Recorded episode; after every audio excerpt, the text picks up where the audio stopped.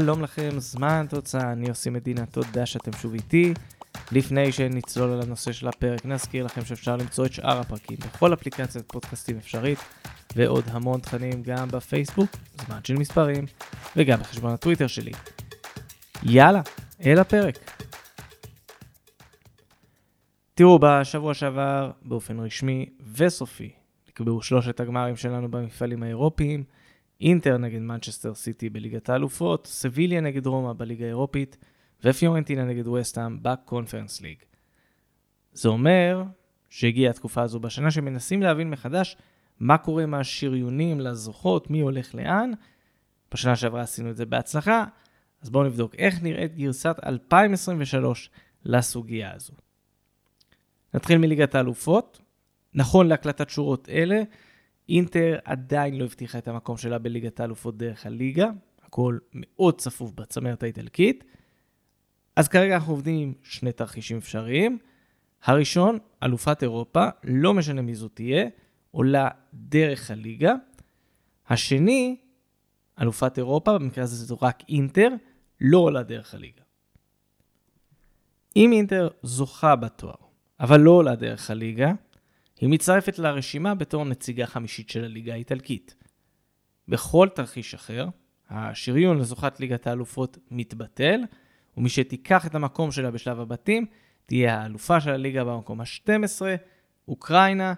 גם כאן תחרות מאוד צמודה לאליפות באוקראינה, אולי עוד יהיה לנו פרק על זה.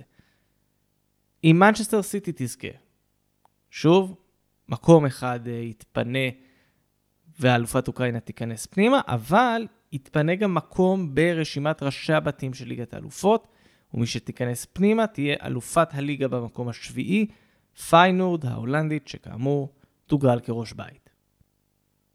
אז זה ליגת האלופות, יחסית נורא פשוט.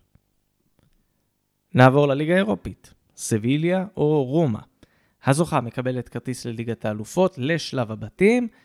במקרה שלנו, שתיהן כנראה לא יעשו את זה דרך הליגה, סביליה לא יכולה לעשות את זה בכלל.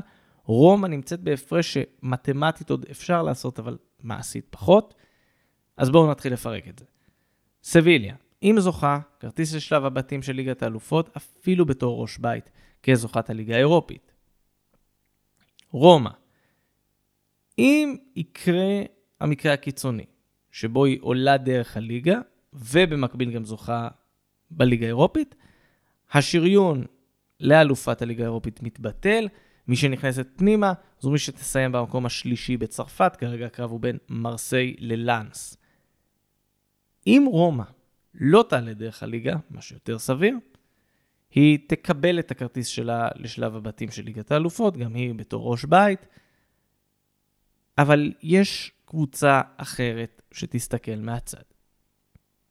מגבלת הקבוצות שיכולות לשחק בליגת האלופות הוא חמש מאותה מדינה. ישנו תרחיש אחד, שבו קבוצה שאמורה לשחק בליגת האלופות, פתאום תמצא את עצמה בליגה האירופית.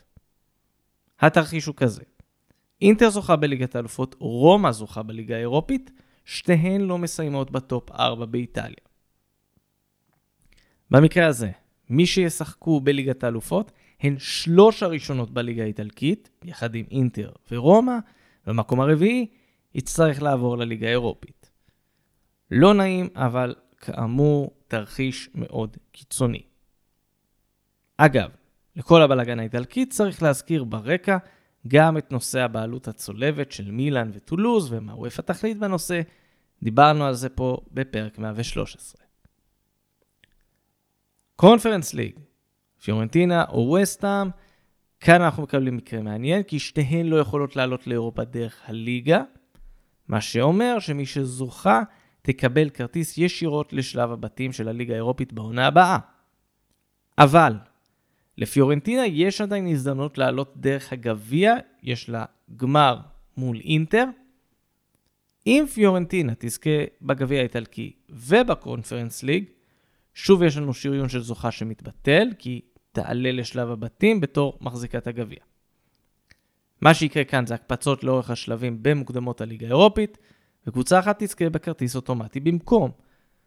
מי זו תהיה? מי שתיכנס פנימה לשלב הבתים, תהיה מי שתסיים במקום השלישי בליגה ההולנדית. נכון להקלטת הפרק הזה, זה קרב בין אייקס לאלקמר. אז עכשיו, אחרי שעשינו סדר, או לפחות ניסינו לעשות סדר, נשאר רק לראות מי עולה לאן ואיפה. אנחנו כמובן נעקוב אחרי הכל.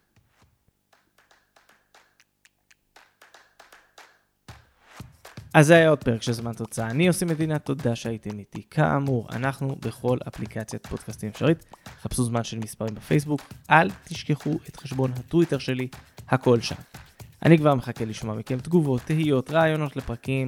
הבמה שלכם והיא לגמרי פתוחה. יהיו עוד פרקים, הם כבר בדרך אליכם. עד אז, ביי בינתיים.